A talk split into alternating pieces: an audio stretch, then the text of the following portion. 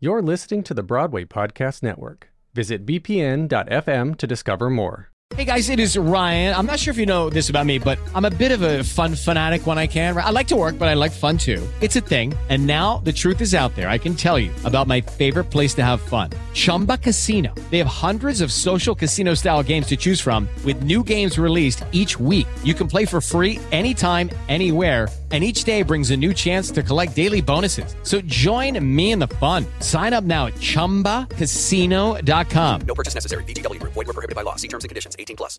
Step into the world of power, loyalty, and luck. I'm gonna make him an offer he can't refuse. With family, cannolis, and spins mean everything. Now, you wanna get mixed up in the family business. Introducing The Godfather at ChumbaCasino.com. Test your luck in the shadowy world of The Godfather slot. Someday, I will call upon you to do a service for me. Play The Godfather now at ChumbaCasino.com. Welcome to the family. No purchase necessary. VGW Group. Void were prohibited by law. 18 plus. Terms and conditions apply.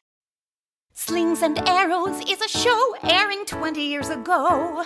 We love it, so we're carrying the torch and we'll fill up countless stages with all men seven ages. No need to get the Shakespeare, it's only bloody Shakespeare. So welcome to Outrageous Fortune. Welcome to Outrageous Fortune.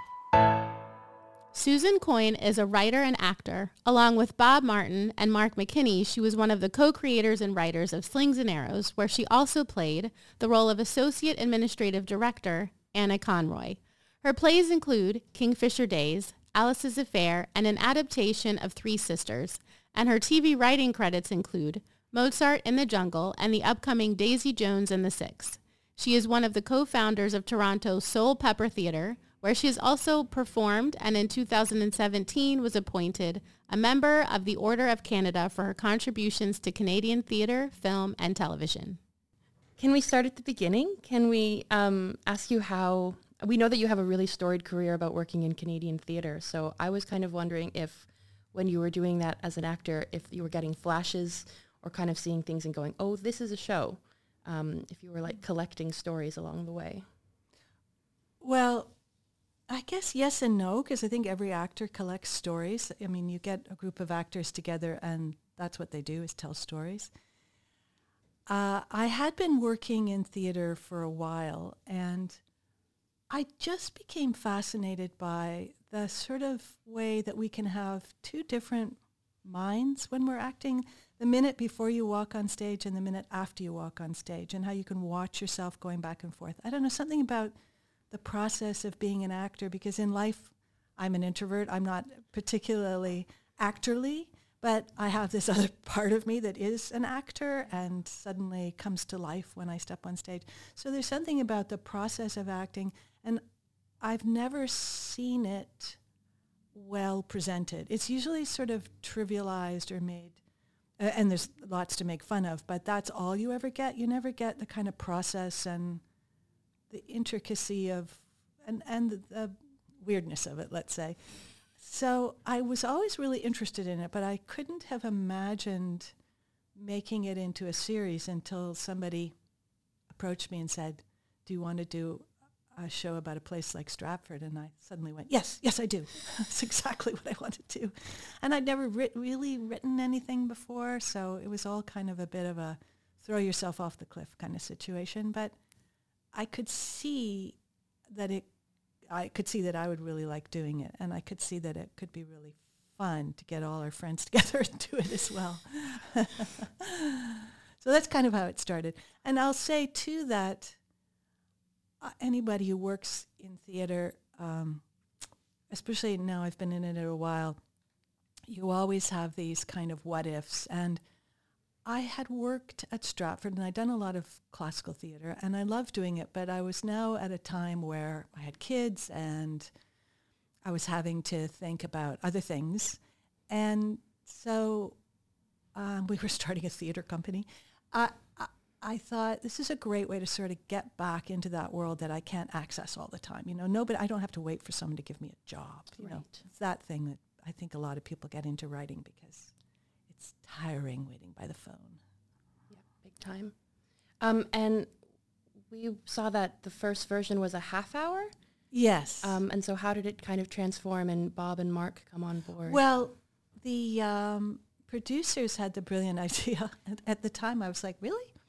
Of putting me together with Mark McKinney, who was mo- mainly known as um, for uh, Kids in the Hall sketch comedy. And I thought, oh, okay, let's try it. And Mark had the brilliant insight that it would be better as an hour, that especially comedy at that time was pretty light. And that if we really, so if we really wanted to tackle the themes that we thought were exciting, it would work better in an hour. So I, I wouldn't have had that insight. So I, that's the first brilliant thing that he suggested.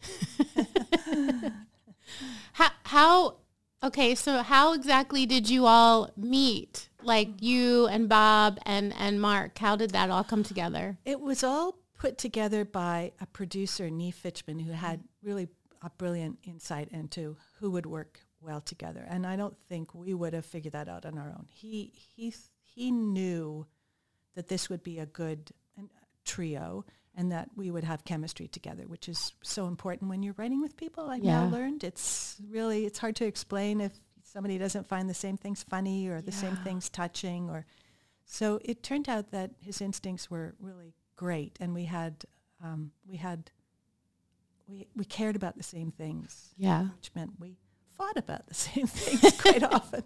But it, it ended up uh, it ended up being a great combination.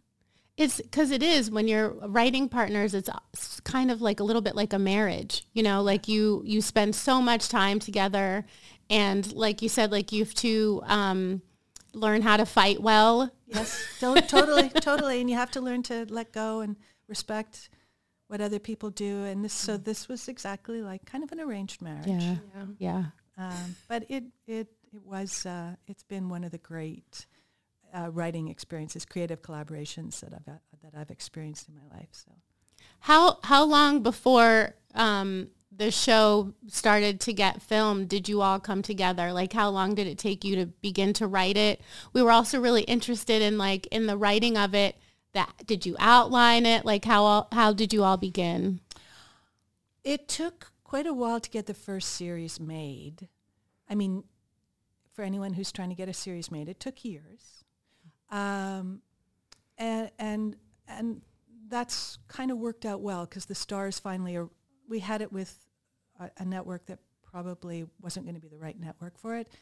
They dropped it and then we, we put it together, Niv again, put it together at the very last minute with, uh, with cable companies, which were very kind of new on the scene, especially in Canada, and they were all in, and and then it then it moved quite quickly. But um, it was fortuitous in the end that it all, you know, we found the people who were going to give it the kind of backing it needed. But it was quite a few years. I began to think that this was just a hobby we were doing. I was wondering if that was the case and like how you Yeah. got through that and i- if you had a sense that it would kind of see the light of day. Because I think it was five years from the time that I first started writing an outline for it, and then uh, put, writing a pitch for it, and then to five years later that we were actually on set filming. Or we, yeah, that sounds right. Yeah, actually it was. Yeah, and then the next two series came quite quickly after that. And yes, we sat around. I mean, our process is not one you can kind of write in a book. There's there's a lot of we wrote in my the writers' rooms in my house uh, with kids and dogs, and uh, and somehow me always making the sandwiches, and uh, and there was a like we would Such an Anna thing. Yes, totally, totally. And we would talk about we would, and we were all going as it happened through major changes in our lives, and we would sort of talk for about our lives for two or three hours. And I would, I think it was me. I'm going to say it was me. Say, guys, we should write something down. Uh, maybe the, or like clumsily. So speaking of which, maybe that would be a good idea for the. anyway, uh, they'll probably have different versions, but that's my version. I'm sticking to it. Um, but it was a lot of kind of mining, in in a way that wasn't like wasn't um, wasn't wa- we weren't deliberately doing it, but somehow that all infused the stories we were telling because it was about yearning and about the things that we can never make right, and it was a you know, and the things that are glorious when they happen, and you know, luck and all kinds of things that seem to be what were preoccupying us at the time. So you can't, you know, there's no kind of necessarily biographical details, but there are a lot of things from our personal lives in there. Um, and I think in the end, because we are all three of us inclined to laugh at ourselves, it, it, it ends up being a bit of both the sort of heartache and the humor and the self-deprecating part of being an artist and a human being. Yeah. Yeah. I always think, well, I have this big belief that in order to make things sadder, you actually make them funnier, and in order to make things funnier, you make them more tragic, and that that balance and how they play off of each other. Um, and I, I think that helps me in my real life too, because I when I'm going through something sad, I'm like, oh, there's something funny in this. There's a funny way to look at this. It's very Chekhov. It is very Chekhov. Truly. Um, okay, so then you all write it, and then you um, found the right network, and then we had watched uh, an interview with you all where um, the amount of money that you had, the- right? Yeah. Uh huh. And so I'm really interested. I'm interested in the creativity that comes out of having all of a sudden like you have to be scrappier than you thought you were going to have to be about things. Um, and did that change some of the, the things that you wrote? Um, I remember in the interview we watched that you all talked about like the the gift shop was meant to be bigger, and then it was just like a cabinet, you know, um, eh, things like that. But also because, the, like to Jess's point earlier, it ended up being longer, uh, a longer piece than thirty minutes too. Like that is technically can be more expensive as well. So I'm just curious, like what things you might have had to change or that came out differently. Well, it's funny now I've worked in, you know, at networks where they have money. It's very different. It's like, okay, let's make that happen. I'm like, what did you just say? uh, so, but I don't think money makes things better. I mean, No. we, we, we would have, it would have been nice to have the money that we originally thought we had. I mean, it wasn't a lot of money, but I think we, our budget was cut by 25% or something like that. So I, I have to say though, you know, we all come from theater, so it's actually quite quite common to have to scramble to make things happen or make them happen differently or try to find a creative solution. So, um, in a way, it's not something we're not used to, especially I have to say in Canadian theater Yeah, or in seriously. television. So, um, so we just made it happen. I mean, the theater. Uh, somebody said, you know, the theater company didn't probably didn't have the size or scope of didn't seem to have the size or scope of a place like uh, Stratford, which was fine. It just had its own, you know, it had. It, but I hear from people around the world who say it's just like our company. So Yeah. Somehow it doesn't. Those things that you think are crucial don't matter in the end, as long as you're telling the story correctly and and uh, getting those details right and casting it the way we cast it. So. I, I'm, you know, I'm I'm the American here, right? And so I um I've never been to Stratford. So in my like I watch it and I'm just I think it's huge. you know, you I'm like, yeah. oh that's a big Yeah. you know, and um man, the logistics of trying to like please people and all of that and and absolutely it it it it speaks to people no matter where they live if they're theater makers if they're art makers period. You know the show is just so universal in that way. Um so yeah i mean to your point it just it didn't matter. Well, and to speak about the Stratford part of it, um, I was the only one who had worked at Stratford, and so I had sort of some knowledge of the place, but uh, it it sort of as as happens when you write about your own life, it became something that's not really Stratford Yeah. at all. Right. You know, and and we've always kind of wanted to make that clear as well, and it's not in any way meant to be some kind of takedown of Stratford. Right. It's actually kind of very celebratory. Um, but for a while, we were always saying it's not Stratford. but there aren't very many Shakespeare festivals in Canada. no, it's true. um Do you have? Do you want to ask another one? Yeah. Um, I guess I'm starting to think maybe this is moving too far in a different direction, but um, I'm wondering about like the conception of the character of Anna and where you started with her, uh, thinking how she would function in the show and how you, if she was written for you and if you always knew you would play her. No, I didn't know I was going to play her at first. Um, she comes out of, this does come out of a kind of Stratford experience because any theater company, you know, it's, it's not really telling tales to say that by October, everybody is sick of the place, and, you know, and they're sick of their work, and they're sick of their colleagues' work, and all you do is complain, and it's like, and uh, and you are always sort of bitching, you know, and you're like, did you did you see the opening? hmm What'd you think? hmm all that stuff. You lose you lo- you lose sight. You get sort of in your own world, and there's always, and I've had this experience in every theater I've worked in, really, there's always somebody in the office who's like, "Did you see it? Wasn't it amazing? I loved it. I've never seen him do that work." But, you know, they're just true believers, Wow. and they make you feel a bit embarrassed about your bitchiness because they see the best in everything, and they keep those places running in ways that we don't really acknowledge when we're artists, and we don't even acknowledge. You know, we, we're like, "Oh, the money people."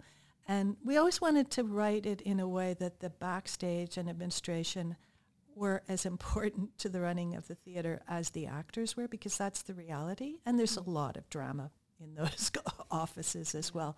And the struggle to raise money, uh, to keep a theater afloat, to get customer bums in seat, it's real. It's real. And we take it for granted a lot, I think, as artists. So, uh, so that sort of combination of art and commerce and then this sort of pure soul in the middle who who's been there since the beginning who you know who keeps all the secrets and who's quietly making sure things don't go off the rails that that we wanted to create a character like that to pay hmm. tribute to people that I've met who are doing that. So and s- at some point I just thought I really want to play this character. I don't know I don't even remember the moment that I thought that's the character I want to play we we were also talking about how you know that that type of person is also creative mm-hmm. but how people don't don't view that person as such because it takes a lot of creativity to do all of the troubleshooting also to manage all of the personalities huge, huge people skills. Yes. Yeah. and their job is kind of to be invisible in a way. No, completely true. Yeah. And I They- think and they see trouble coming before anyone else does. yeah they're the watchmen Yeah. yeah and I think that the show is so um, warm and and does show the incredible abilities of those characters. I mean, I in watching this time, this last time, uh, when Richard goes to see Mamma Mia and kind of is like, "This is what we want to be doing." I was right there with him. I was like, I know. I was in a class once where we had to dissect musicals and people had to bring in like, how do they start and how do they end? So someone said like, Mamma Mia ends with you know, marriage, and they were kind of flippant about it. And the teacher was like, Mamma Mia ends with a thousand people standing in their seats and cheering and dancing. like, the end of Mamma Mia is the beginning of the rest of your life. Of Oh, like, you know, it's so joyful. Yeah. And um, I thought it was, there's such a warm spirit of all kinds of theater and all kinds of people and all of the different people it takes to raise something like a show, which if you've ever done a show, you know it's a miracle that anything happens. It's a miracle that a terrible show happens. It's a miracle that anyone has a costume at all. Um, and I just think that that comes through so clearly in all of the characters. But Anna feels like the s- single biggest embodiment of that. yeah Our, our director, um, Peter, uh, oh my God, suddenly his name's got out of my head. Wellington. Wellington, thank you. You're welcome. Um, he ha- was, he's by no means not a theater goer, his wife's an actor, but, but I think Shakespeare was, that world was somewhat new to him, and he was saying, and he's really wonderfully candid, he said, are we in danger of making that argument too strong that musicals are much easier than Shakespeare? And I was like, yeah, I think that's the challenge we've set to ourselves, especially in the third season, is like that musical looks wildly entertaining. Can Lear be also entertaining? So, uh, but uh, again, so easy to sort of make fun of musicals, of course, but um, we all love musicals as well. So so it's that how. Uh, why did they have to be in competition? Basically, Yeah. that's the idea. I think. Yeah. Did you ever experience um, pushback from anyone about trying to do something about Shakespeare? And, and were you ever told it was too niche or something that people wouldn't understand? No, by the time people bought the show, we had probably three scripts, I think, by then. So they knew what they were getting. And I think that was more our concern that was it going to be too insidery? And so we really we really tried to think about how people could have enough context to enjoy it, even though they might never have read a Shakespeare play or seen a Shakespeare play, even gone to the theater. But then we were watching shows like West Wing and going, I don't know what these people are talking about, but if the dairy subsidy matters to me, it matters to me. So uh-huh. I think that was kind of an education in terms of if you, or any kind of medical show, if you can make it the characters appealing and enough that you think, well, I'll go along for the ride because obviously it matters to them. I can't think why, but so so that was our that really felt like our job. And at the same time, it really felt important that theater people watch it and think, yeah, that feels like my world, and it doesn't feel that they've dumbed it down or made it um, too, you know, silly. It has the intricacy of what I experience when I rehearse. So it was quite an interesting challenge that way. I I think that's why the show has endured. We're coming up on like the 20th anniversary and all of the friends who for years were like, Ebony, you have to watch this, you have to watch this, you have to watch this. It's because of that. Like we feel like everybody watches it and you feel like it feels real. You know, it doesn't feel um like a caricature or or you know um Or too sentimental. yeah, it it just feels like real, you know, just what we what we as theater makers or creatives of any type experience. And like what it's like um, this might not make sense what it's like to uh, do a show. Like the production at the end of every season always feels like the energy of backstage and the kind of the giddiness and the excitement and the roller coaster of like oh it's working. Oh maybe it's not. And, and all of the nerves coming together. And it's such a specific feeling and it's so addictive. I mean i feel that if you are a theater person once you've had that life it's and the people in the show struggle with that how to do anything else because the knowledge of um, what life can be when you're doing a show, how exciting it is. Um, and there's something about those scenes that it really feels like that, Yeah. which Yeah. is kind of remarkable because it doesn't always happen through a screen, um, showing like live performance That's yeah. on TV. yeah. Yeah, well, that again, that's kind of a tribute to Peter because he really thought about how to film those scenes in such a way that they felt present and not too. Like I don't know how he did it because I know exactly what you mean about watching live per- performances and feeling a bit distance from it if you're watching it in, on screen. But that's another theme that we were really probably struggling with was um, in our lives. I mean, was was art and life and how to put those two together and h- how do you navigate? There's such different worlds, and there's a tendency to sort of jettison your life for art or or feel like you have to choose between them. So that's kind of one of our themes as well that we were we were working on personally and also in the work. And how do you do that? We'd really like to know because Still working on we it. are figuring it out. Still working on it. I don't think there's, as somebody said, this idea of work-life balance is a myth. Like there's no balance. It's like con- it's a constant kind of riding the surf of it all.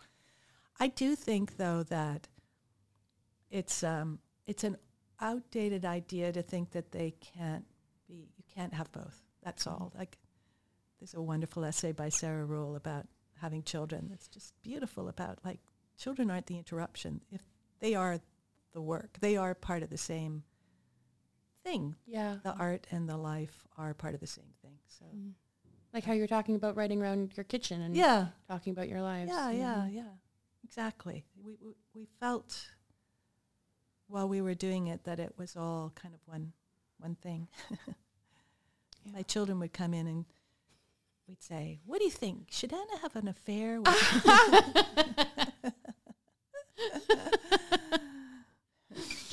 Oh man. Um. Oh, so we we also were talking about um how Anna always felt like also like the heart um of the show and seemed to always bring the characters back to center. Like um first season a lot with you know Oliver's passing and her having this emotion um, at the beginning, and then it was just like you know Richard pret- like not even pretending it didn't happen, just not having any emotion around the fact that this man just got hit by a frigging truck and you know, and then Jeffrey just not dealing with it to the point where then, you know, Oliver Oliver comes to him and then um just throughout the three seasons she was always reminding people of their humanity. Um, and so we just, even though we already talked about like how she's the center sort of logistically, we also wanted to talk a little bit about or get your insights into Anna being the heart and bringing people back to center in their humanity. Hmm. Hmm. That's so lovely. Well, it's interesting. I mean, when here's something that I learned from an acting teacher about character is to look for a character's folly. And that, you know, some people might say shadow or other, you know, the, but I think folly is such a good word. Yeah, it's beautiful. Yeah, yeah.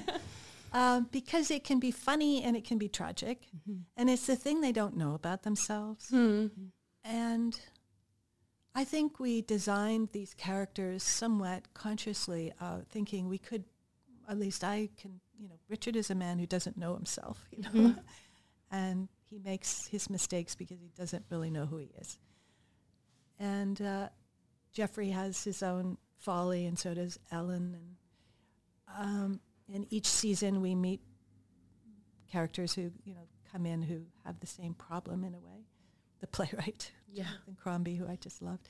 Um, Anna, I guess, in a way, is somebody who might not have that folly in the same way. There's something about her that is quite realized, even though she often, she probably does too much for others, for sure. That's probably the thing that a lot of people can relate to who work in those jobs. Uh, and but it's so fulfilling for her. It's not like she's doing something she doesn't care about. So, and um, so I'm, it's hard to talk about. It's hard to talk about her in the same way because I think she she is different from the other characters in a mm. certain way. in which She's consciously designed that way. Hmm. She's the civilian who somehow appreciates everybody, even when they're being awful, and calls them to their better selves in a mm-hmm. way. Yeah. Yeah. Yeah, she absolutely she absolutely does. We'll probably go into that even more when we break down each season.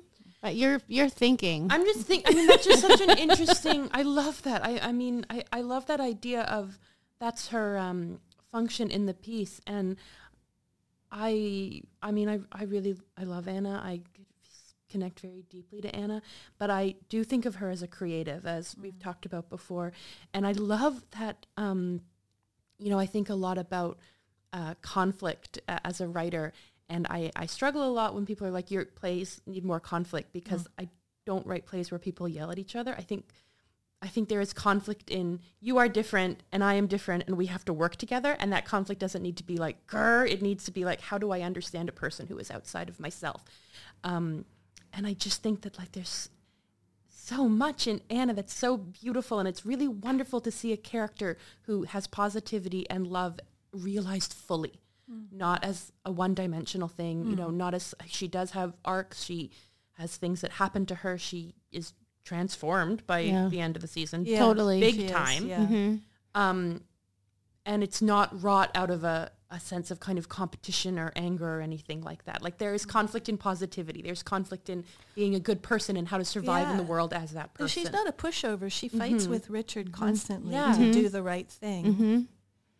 And she fights with Bill Hutt's character at the end. And she Yeah. does get to a place where she has to make a choice and, and decide that a line has been crossed. Yeah. She's done. But she, she I, I agree, there's perhaps her folly is seeing the best in people, but often that's what brings out the best in people. Mhm. And Yeah. she just can't make it happen with Richard ultimately by the end. Yeah. Doesn't she say you came so close? You to came being a so close. We we talk about that all uh, like we we can never get over that line. Yeah, like yeah, it's yeah. so tragic. yeah, it is tragic. Yeah, yeah. Do you think that she sees Richard that way from the beginning? Like, do you think that's her change that she at- initially she thought he could do it? Yeah, I think so. I think she's always thinking he's just there, he's just about there. He's just about there. I love the scene too where she's consoling him. He's in the car. He's having fear of success, and Uh-huh. he doesn't think he er, deserves the car. She's saying, "You're yes, you're a bean counter, but you're a good bean counter. you're detail oriented, and you're." Yeah. Yeah, she's it's great. Okay, what happened to get them to where we begin um when the when the show starts? And especially like that time between Hamlet and um when we find him at the little theater, you know, plunging toilets and stuff and tying himself to fences. like what what because we heard like his mom died. That's isn't that referenced and and things like that? So i'm always curious about that. But we also wondered like were there other inspirations like out you know people that you met of course please don't feel like you need to give names us but like names. but like experiences and things like that of people and that sort of made up Jeffrey. And then I also, I'm really curious to also know like, is there something that happened to him in between apart from, you know, his mom dying?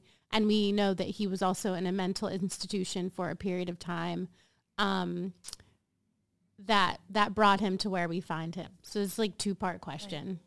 Those are details I'd forgotten. We'll give you we'll give you time. yeah. Um, so the genesis of the idea of Jeffrey came from the, the there's one story, but there are many um, of Daniel Day Lewis walking off stage doing a production of Hamlet yeah. and having sort of a mental breakdown, and whether the um, and almost as I recall, I think he thought he saw his own father on stage with him. So whatever was going on in his life, and I don't remember, but I do know of stories, and I've almost felt it myself when the play just becomes too close to your own life, and that that boundary dissolves, and it's very it's a very bad place for an actor to be. It's very unsafe, and it feels, and it can be very um, mentally disruptive. Obviously, it is a bit of psychic black magic, and it has to be handled carefully, uh, as we're now beginning to learn. I think, like we're getting, I think, or, or relearn because all those rituals that people do before shows, there's a reason why we do a ritual. Right. It's to keep those worlds separate and to keep your keep yourself safe psychically. So so the that was sort of what was interesting, but also there was this idea of perfection, the perfect show, the perfect combination, something kind of magical and everything comes together and then having the feeling that it's all been a lie in some way because of seeing the manipulation that Oliver was doing and the, whether he was having an affair with Ellen or whether he'd slept with her. And it was just all, it all came together. And somebody who, I mean, we're all, I think we're all playing with fire anyway, and somebody who's perhaps a little more sensitive, as we all are, it, it tipped him over the edge, you know, and I think the part about his mother, it's just, it all became too much of a thing. And he walked off stage and he walked out of that. So maybe you might say kind of a false dream in a way to try and find something that was more true. That's what he was doing. So he goes back to basics by going and starting, as people often do, starting a little theater company with Theater Sans Argent mm-hmm. with no money But just to get back to the most basic reason you become an actor, what is it really that we do? It's all about imagination. We don't need, and we were setting up the huge contrast between a place that has a ton of money but has lost its soul Yeah. and a place that has no money but is all about heart and soul. And the fact is, you know, you can't, the fact is nobody goes to see those plays. So um, is that really, is he running away from something? If you're not really performing for people in a way, you've sort of taken it to the other extreme in a way. And you're not really testing yourself in a way. You're, you're hiding in a way, if that makes sense. So that's where Jeffrey is when we meet him. He's, he's still in flight mode, let's say.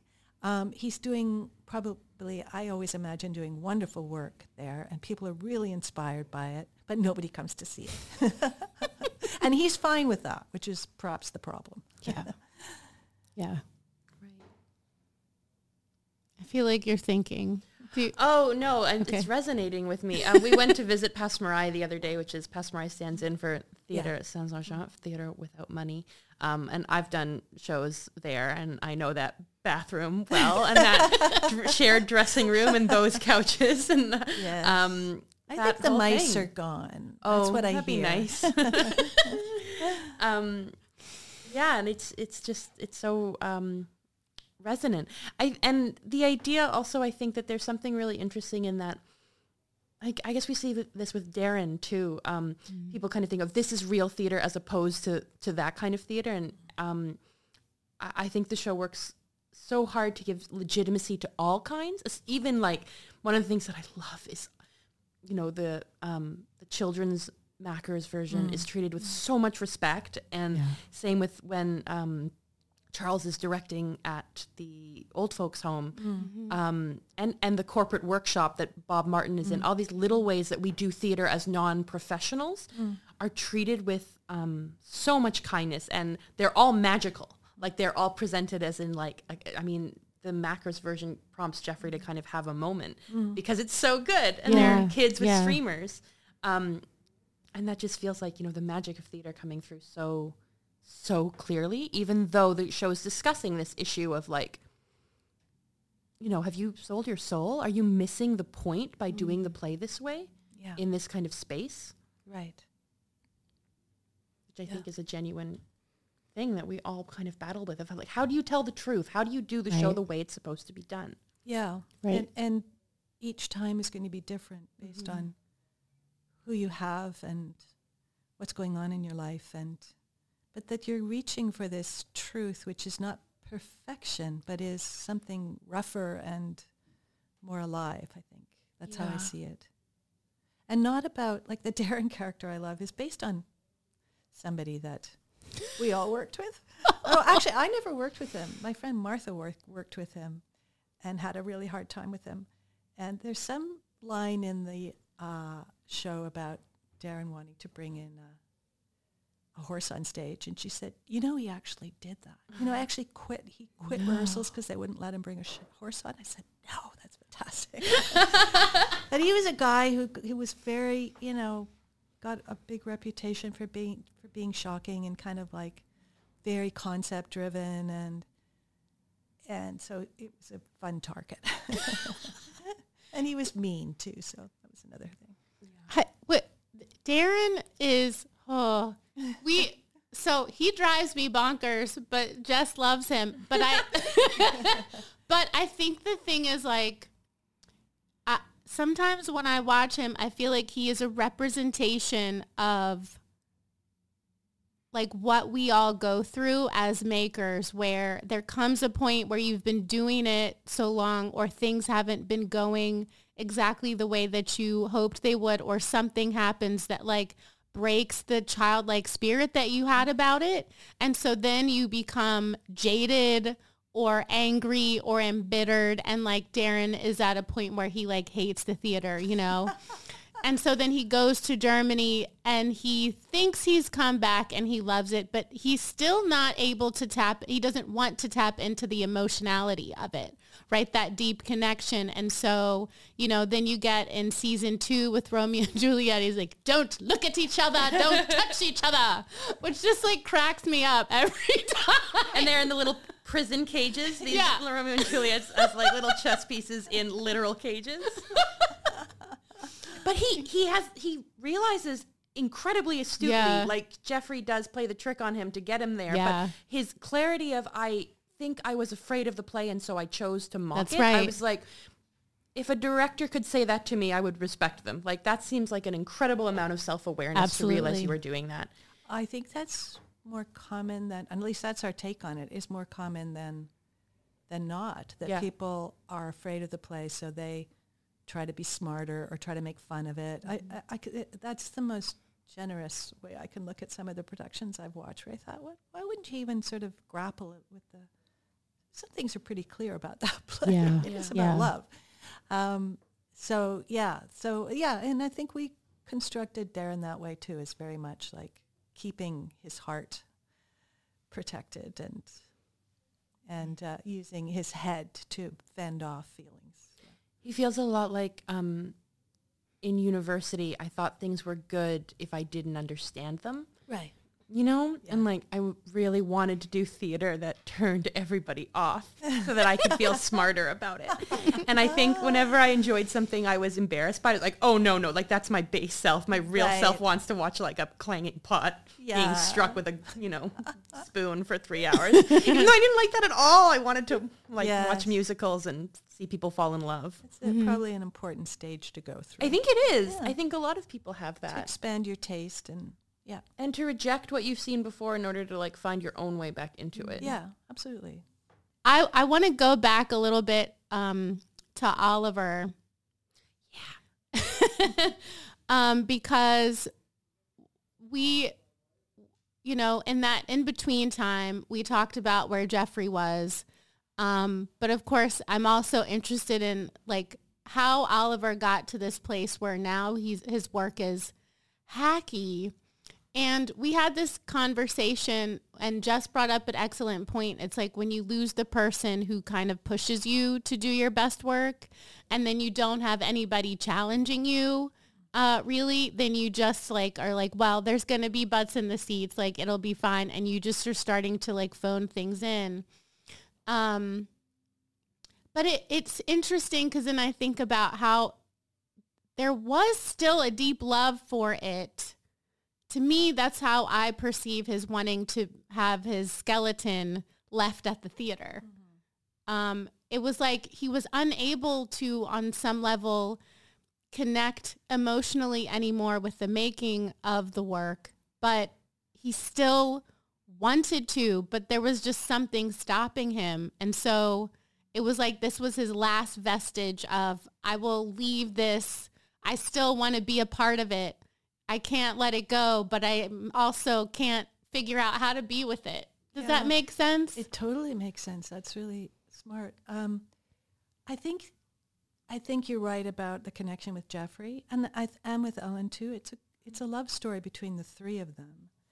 They had something really special, and they had chemistry, and they did their best work with each other, and it was it was sort of tragic for Oliver when it broke down through his own fault because he just couldn't stop pushing Yeah.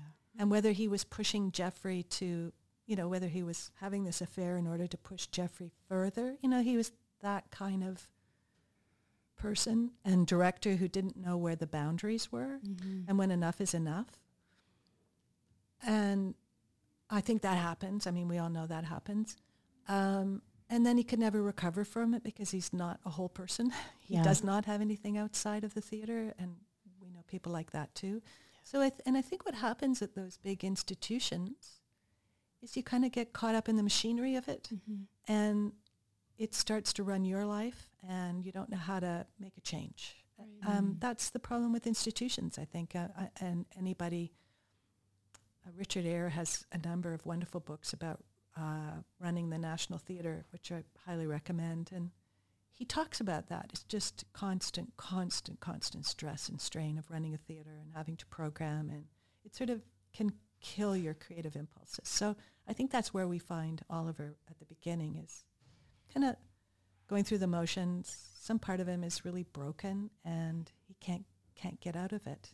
So So, that, so I think we wanted to have, I mean, tremendous compassion for that as well. Like that, uh, and he was, I think for Jeffrey too, probably he's never felt that he had a mentor like Oliver.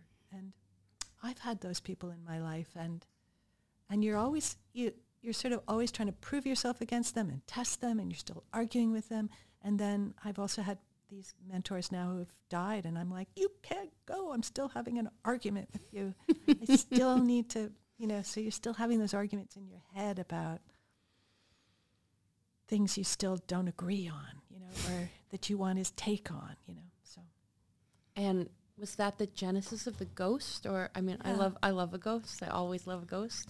It feels very theatrical Yeah, and very well- Shakespearean. It's partly that it's we were always every year reflecting uh, back the themes of the play into the lives of the character, and so it was partly wanting to have a ghost character, and then it was partly knowing that um, we were telling the story about about somebody who still has something to prove, is still in dialogue with the past, and you know who's being called to revenge or to redeem something. So I think it probably all came out of the themes we were looking at in terms of uh, the play and again our own lives and and there's a there's ghosts all through. Yeah, there's a Macbeth ghosts yeah. and Yeah. Julius Caesar ghosts yeah, and yeah, yeah, um, yeah, yeah. lots of different. And the Right. ghost in a theater um, it's always fascinated me.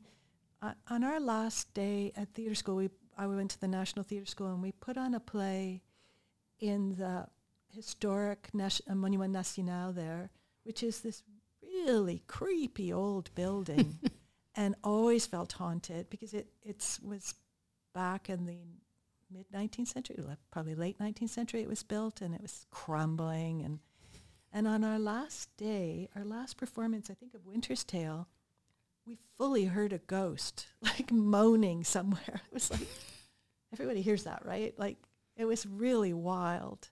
And I think there's something about ghosts in theaters. Like the problem with new theaters is they don't have ghosts yet. 'cause They're too new. Yeah, yeah. But once they've been around for a while, they sort of arise out of all the emotions and imaginary conjurings that have been in that building and then you start to become a real theater. Hmm. I, I also I love too that we don't we always wonder is this just in Jeffrey's head or is he actually a ghost you know until until the end was it always the plan for us to be not quite sure Mhm. Completely. And I know we sort of we pushed it a little bit in the final season, but again, that's that kind of thing as well. It's not literally true, but it is emotionally absolutely true that there's a ghost there and that and that other people who are in that liminal place can see him. Hmm. That was the idea. Somebody passing over can now see Oliver. But it, it, I, I think it was fun to keep it in that is it or isn't it space because it's more interesting that. And it's very theater. It's real and not real, right? Yeah. It's- The real and not real of theater has always been fascinating. Yeah. Yeah. Can you talk more about it? What it means to you or how you well- see it somehow? I, um, I will tell you that this sort of goes back to childhood because um, I wrote a book about a story that happened to me when I was five, when I had this magical neighbor, an older man, like in his seventies, who had been a retired school teacher, and and when I was five, I used to hang out with him all the time in his garden. His wife was sick, so he had time, and and he used to read me Alice in Wonderland. And we played chess together, and we'd work on in the garden. And he was a magical person. And that summer, I found an old fireplace between our two houses, and and uh, I had been reading about fairies, and I said I'd seen a fairy there. And then every day that summer, he wrote me a letter from a fairy named Nootsie Tah, who was an Inca princess, and she'd been banished from her home because she was too proud. She was this wonderful character he'd created. And she wrote me letters about fairies and mostly the fairies in Shakespeare because she was living with her uncle Oberon and her aunt Queen Mab. And her best friend was Puck. And they, he wrote these beautiful literary letters to me, a five-year-old, about all these characters who were very real to me. And people always say, when did you realize that, that there wasn't really a fairy there? And I always say, uh, never, because it just sort of it just sort of moves into another kind of reality. And with my own kids, I saw the same thing. They had imaginary friends who were real but not real. Mm. And I thought that's exactly what we do. We we know it's not real, but it's also real, and it's mm. also there's also a truth to it, and it can look ridiculous, but we also know how. I remember my daughter reading Harry Potter and crying for an hour at the death of one of the characters, and I'm, I couldn't really say, "Oh, don't worry, it's not real." It's sometimes the most real thing are these imaginary connections we have because they're important and they're they're taking us somewhere that our th- just our thinking can't take us. So hmm. that's a long-winded way of saying that the real and the not real is has always been very interesting to me. And I think it doesn't we don't really know how to talk about it well except in art, I guess. Right. We know it when we feel it and we walk out of a play and we still can't talk because it was too upsetting and so, but it's just you.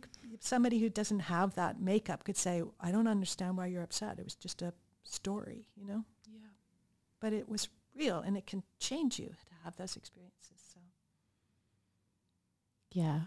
I, uh, it just popped in my head thinking about a musical that I left several years ago and I had seen it already, but I was able to take a friend who just one of the kindest people gave up his ticket for someone else before. So I took him and after it, he was like, I'd, I'd have to walk home. I have to process to walk. I can't be around other people right now. And I was like, I get it. I Uh-huh. absolutely get it. Um, but other people that we were with were like, I don't, what are you doing? The, So yeah.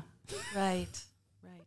There's also something in um, maybe like it's very difficult to name. It is so hard to talk about in real life, and a lot of people really don't want to engage with it, or maybe can't. Maybe it's that thing that it is a portal to another world, and, and you don't always know what's on the other side, and so it's dangerous to even open it. But there's something about um, I'm really moved in season two by her story about uh, how her story is kind of taken from her in a way that doesn't feel completely generous or completely fair. Uh, even though as a writer, I definitely do things like that, and I'm always kind of going, "Oh, that's great, thank you." Um, and you know, the ethics of that are complicated, but there's something about seeing herself or seeing a version, you know, this corrupted version that he's written of her on stage that allows her to see herself. And in the same way, maybe there's something about we deal with these kind of spirits, these things that we can't reconcile or name in real life, and then we put them on stage, and it allows us a way to kind of talk about it. I don't know if that makes any sense. Yeah, Yeah. it makes complete sense. Yeah, it's it's imaginations meeting imaginations and sort of coming up with something transformative that that is, you know, where we really live in a way. Yeah. I um is it okay if we go to three? Yeah, sure. You want to? Okay. So all right. I, so I start like I said, I'm super late to the slings and arrows party. Started in March. um but I also feel that this was the best time to start and season 3 is why it's it's my favorite um because of how it deals with the passing of somebody beloved. And for Jeffrey, for all intensive purposes, this is kind of like his fa- like another father figure. And so he already lost Oliver, and so now he's also losing Charles. And I have lost both of my parents, and so when I was watching it, and I saw just everything Jeffrey and Charles were going through. I was really connecting with it. And then the turn when when Anna comes to help Jeffrey to navigate the process and try to like get as, you know, um, try to help this man realize his final dream is just so beautiful and so moving to me that whole season.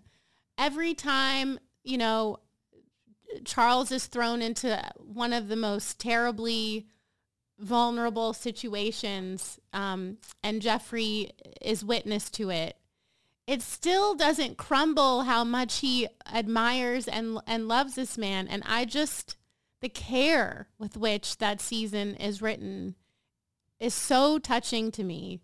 So I just wanted to ask, you know, um, were there experiences that you had that informed that season? Um, were there experiences, you know, that you all had together that informed that that season? Also, um, that choice to have Anna be the person to help lead Jeffrey through the process of trying to help, you know, his other father figure um, be comfortable. I just I have questions about that. Well, again, um, again, I think we started with the themes of the play, mm-hmm. and we knew it had to be Lear, partly because we knew it was the end of the trilogy, and we wanted to get to somewhere. Like, I do remember at one point, Niv saying, "Does Oliver have to disappear? What if we want to do a fourth season?" And we're like, "Well, he does. Mm-hmm. It has to be an mm-hmm. end of something. You yeah. have to wrap things up. It's a it's a play about the end of things, and it is about you know. It's also there's also transformation and release, and um, so the themes of madness and and um, a guy who's a really unpleasant person. I, I mm. love, uh, and we've a number of us have actually been in Lear with William Hutt, who oh, played wow. Charles Kingman, including uh, I think Paul uh, knew him well as well. So, and we really wanted him to be our Lear too. Mm. Um, so, and he has had that storied career here in Canada. He spent his whole life at the Stratford Festival. I don't remember, I w- almost from the very beginning of the festival. So there were a number of things like that that were in our head. But I think also to come full circle on the first season is this this matters to do this, even if only 20 people see this. If we have to do it in a church basement, we know now it matters. It matters uh, somehow. Yeah. Who knows why? Um, so the way that it moves, you know, the way it moves from a palace to the heath to, you know, is the way to a hovel. That's kind of where we're moving in the third season from the main stage to the second stage to a church basement and so good. and oh, I love the minister who who, who tries to uh, do therapy with Oliver and Jeffrey um, because because he has to be a minister because it's about you know we're sort of you know t- religion and theater have something in common actually. Um, so I guess a lot of it was about thinking about and as I've said, those mentors that I've lost that were working till the end. Mm-hmm. Mm-hmm. And that was the lifeblood. So what is that about the dignity of of doing what you do until the very end, I guess. Mm. So there were a lot a lot of things that as I'm trying to recall again those long conversations around our table that, that came together in terms of who this character was and his and the meaning of this. And Jeffrey finds a meaning for his work that's actually outside of his own ego in a way. Mm.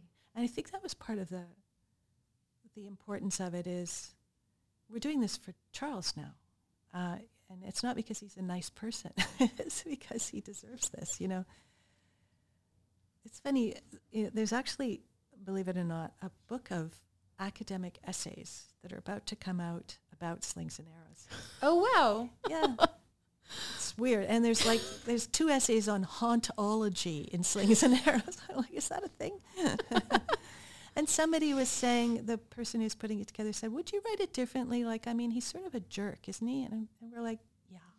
Is Lear. you know, like, that's that's the point of him. Like, mm-hmm. it, it's the complication of working with talented people who can be really difficult sometimes. And at what point? It's always a question. At what point do you say that's too much? And what point do you say, oh, let's figure it out?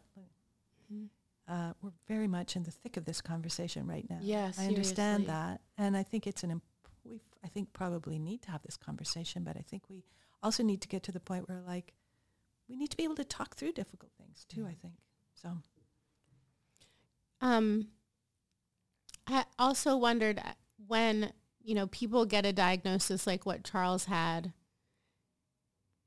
Sometimes the anger also um, they become angry about what's happening to them, and so was that also what was part of Charles's anger was you know, he he knew he'd had a good life. He'd liked his life. He'd liked his career, but he still seemed to feel like he had more stories to tell. And so, um, did, was that also? Do you think? In Well, I would say yes. A person like Charles has lived his whole life in the theater and probably thought he was never going to die.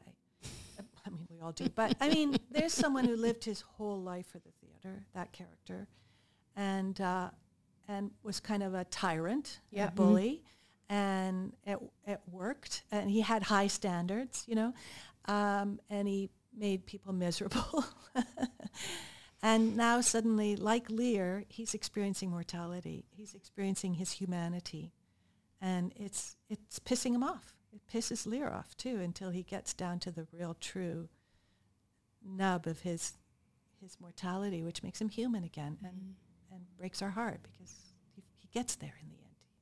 He loses everything and he gets his soul get back. So yeah, yeah, that's a really interesting insight. I think that's true. Thank you for listening to part one of the Susan Coyne interview. Stay tuned for part two.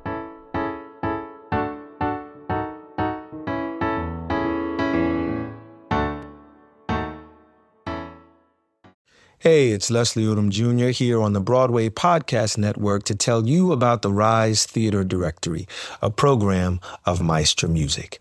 Rise is a national online resource designed to connect and empower backstage and administrative and creative theater professionals from underrepresented backgrounds.